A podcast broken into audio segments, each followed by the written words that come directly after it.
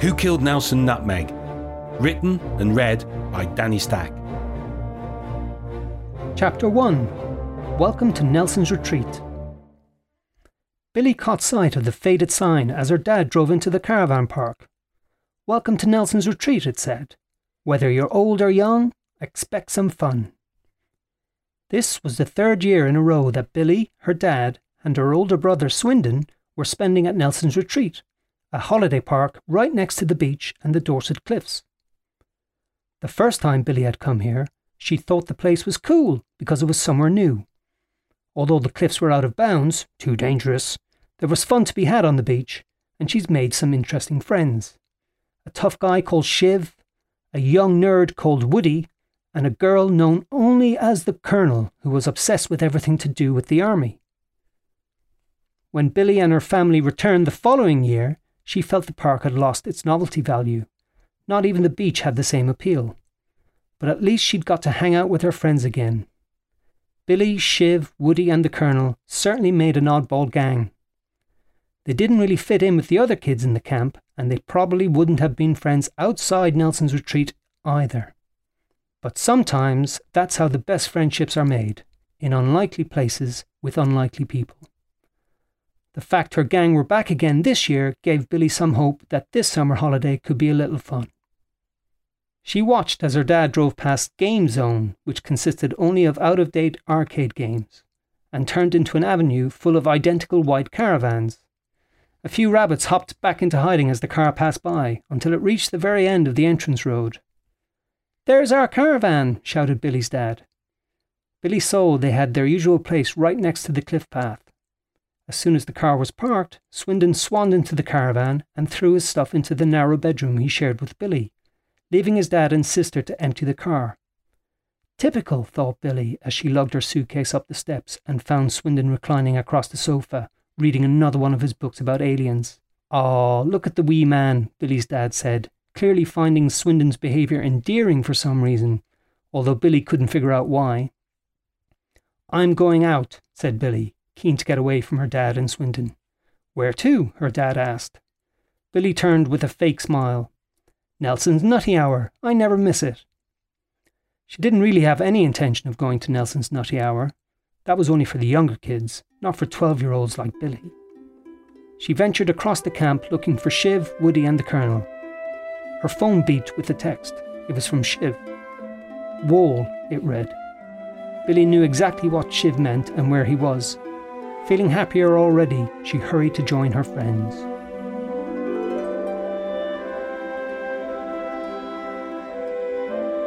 Chapter 2 Nelson's Nutty Hour. Billy ran down the long row of caravans towards the swimming pool area. The Colonel and Woody were perched alongside Shiv on a brick wall that overlooked the pool. Hearing Billy's approaching steps, Shiv turned round and grinned widely, which Billy took as a friendly sign that he was pleased to see her. He helped her swing her legs over the wall so she could join them. The colonel, wearing her usual outfit of military camouflage gear, was peering through her binoculars as if she was on some sort of secret mission. Woody was already giggling at the sight before him, but trying not to show it. Once Billy saw what they were watching, she grimaced because she had ended up at the very place she didn't want to be. Ugh, Nelson's nutty hour, she said. I'm too old for this shindig. Billy didn't really know what shindig meant, but she guessed it was a trendy expression for some sort of event. Although Nelson's Nutty Hour was definitely not trendy, nor was it an event. At least not anymore, not to Billy and the gang. In front of them by the pool, Uncle Derek, the manager of the camp, in front of them by the pool, Uncle Derek, the manager of the camp, was trying to whip a group of little kids into a frenzy about the imminent arrival of Nelson Nutmeg the park's six foot squirrel mascot. Uncle Derek wasn't anybody's real uncle. He just liked to call himself that to be chummy with everyone in Nelson's retreat. Billy and the gang watched Nelson Nutmeg arrive, and sure enough, the little kids went crazy. The squirrel waved his hands and danced around. The kids started a chant of Nelson, Nelson. The squirrel tapped into their hyperactive energy and made them chase him and Uncle Derek around the pool. It was all madcap fun but it looked decidedly lame to Billy, Shiv, and the Colonel. They were 12 now and felt far too grown up for this kind of stuff, this kind of shindig. Woody, on the other hand, was still only eight. Nine in September.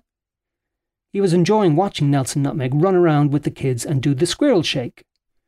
The squirrel shake was Nelson's cheeky trademark move where you pretended to shake someone's hand, but you pulled your own hand away to wave your fingers by your nose. Then you jumped around and wiggled your bottom. Woody couldn't help laughing as some of the kids made some comically bad attempts at the squirrel shake. Nelson Nutmeg's all right, you know, he said, but quickly changed his mind when he saw the rest of the gang disagreed. For kids! Shiv decided it was time to have some fun of his own. He held out his finger for Woody to pull. Woody pulled Shiv's finger and Shiv emitted a tuneful fart. He nodded, satisfied. That was a good one. the Colonel was still looking through her binoculars, but the whiff of Shiv's fart soon disrupted her concentration. Are the drains blocked again? she asked, wrinkling up her nose. Billy had had enough of all this childishness.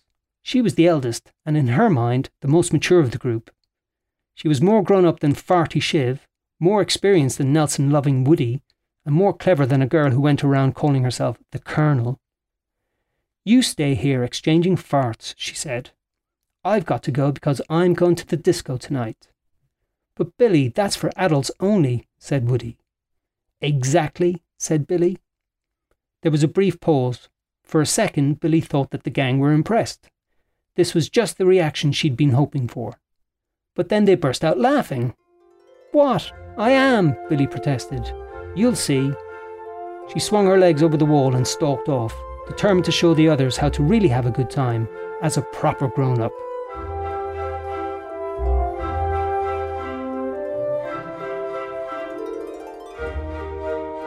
Chapter 3 Adults Only. Later that evening, Billy snuck out of the caravan and made her way to the clubhouse of Nelson's Retreat, or Nelson's Barrel as it was known. She was wearing her favourite dress and she'd put her hair in a bun, like she'd seen in a woman's magazine. She could hear the thump, thump, thump of the music and the occasional laughter of grown ups. This made her excited about going to the disco, but also a little nervous. What would happen when she tried to get in? When she got to the glass doorway, Billy ducked out of sight. She peered carefully through the window pane and assessed the situation. A few mums and dads were dancing in the centre of the disco, while others sat around by the bar. Billy took a deep breath and decided it was time to go in, time to join the grown ups. Billy stepped into the room. She stood there for a moment to see if anyone would say anything, but they were all busy dancing and chatting. This made her feel more at ease. She allowed herself to relax and decided to head towards a seat in the corner. Ah, ah, ah, no entry for you, little kitty, adults only. A disapproving mum appeared, seemingly out of nowhere, and blocked Billy's path. Billy was taken aback, but she didn't want to appear weak. I know, she said, and took a confident step forward. Do you know what adult means, little girl? said the disapproving mum with a sneer, blocking Billy's path yet again. Do you know what patronising means, old woman? Billy replied. She knew what patronising meant, to treat someone like a child, so she was quite proud of saying it to the disapproving mum's face. The disapproving mum looked shocked. Billy enjoyed her moment of triumph, but in a quick movement, the disapproving mum steered Billy back up the stairs and shoved her out of the door, back into the cold and dark. Billy couldn't believe it. How dare she? But just as Billy stared angrily at the disapproving mum, she felt another hard push on her shoulder, a very hard push. Grrr, said an angry voice. Billy turned to see a rather creepy looking bald man holding a gas canister close to his chest.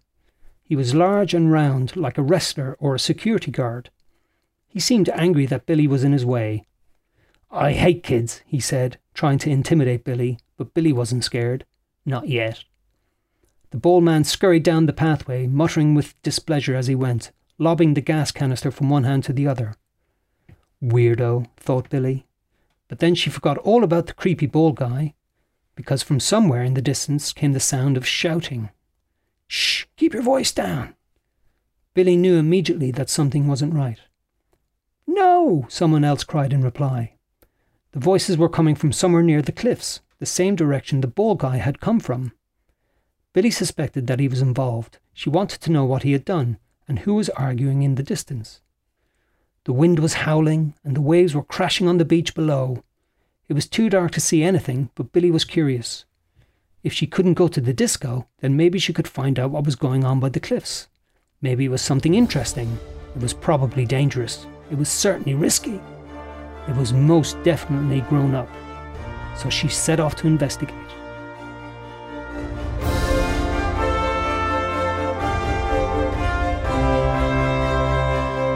You've been listening to Who Killed Nelson Nutmeg. It was read by Danny Stack from his own novelisation of the film. To find out more and watch some clips from the movie, visit nelsonnutmeg.com.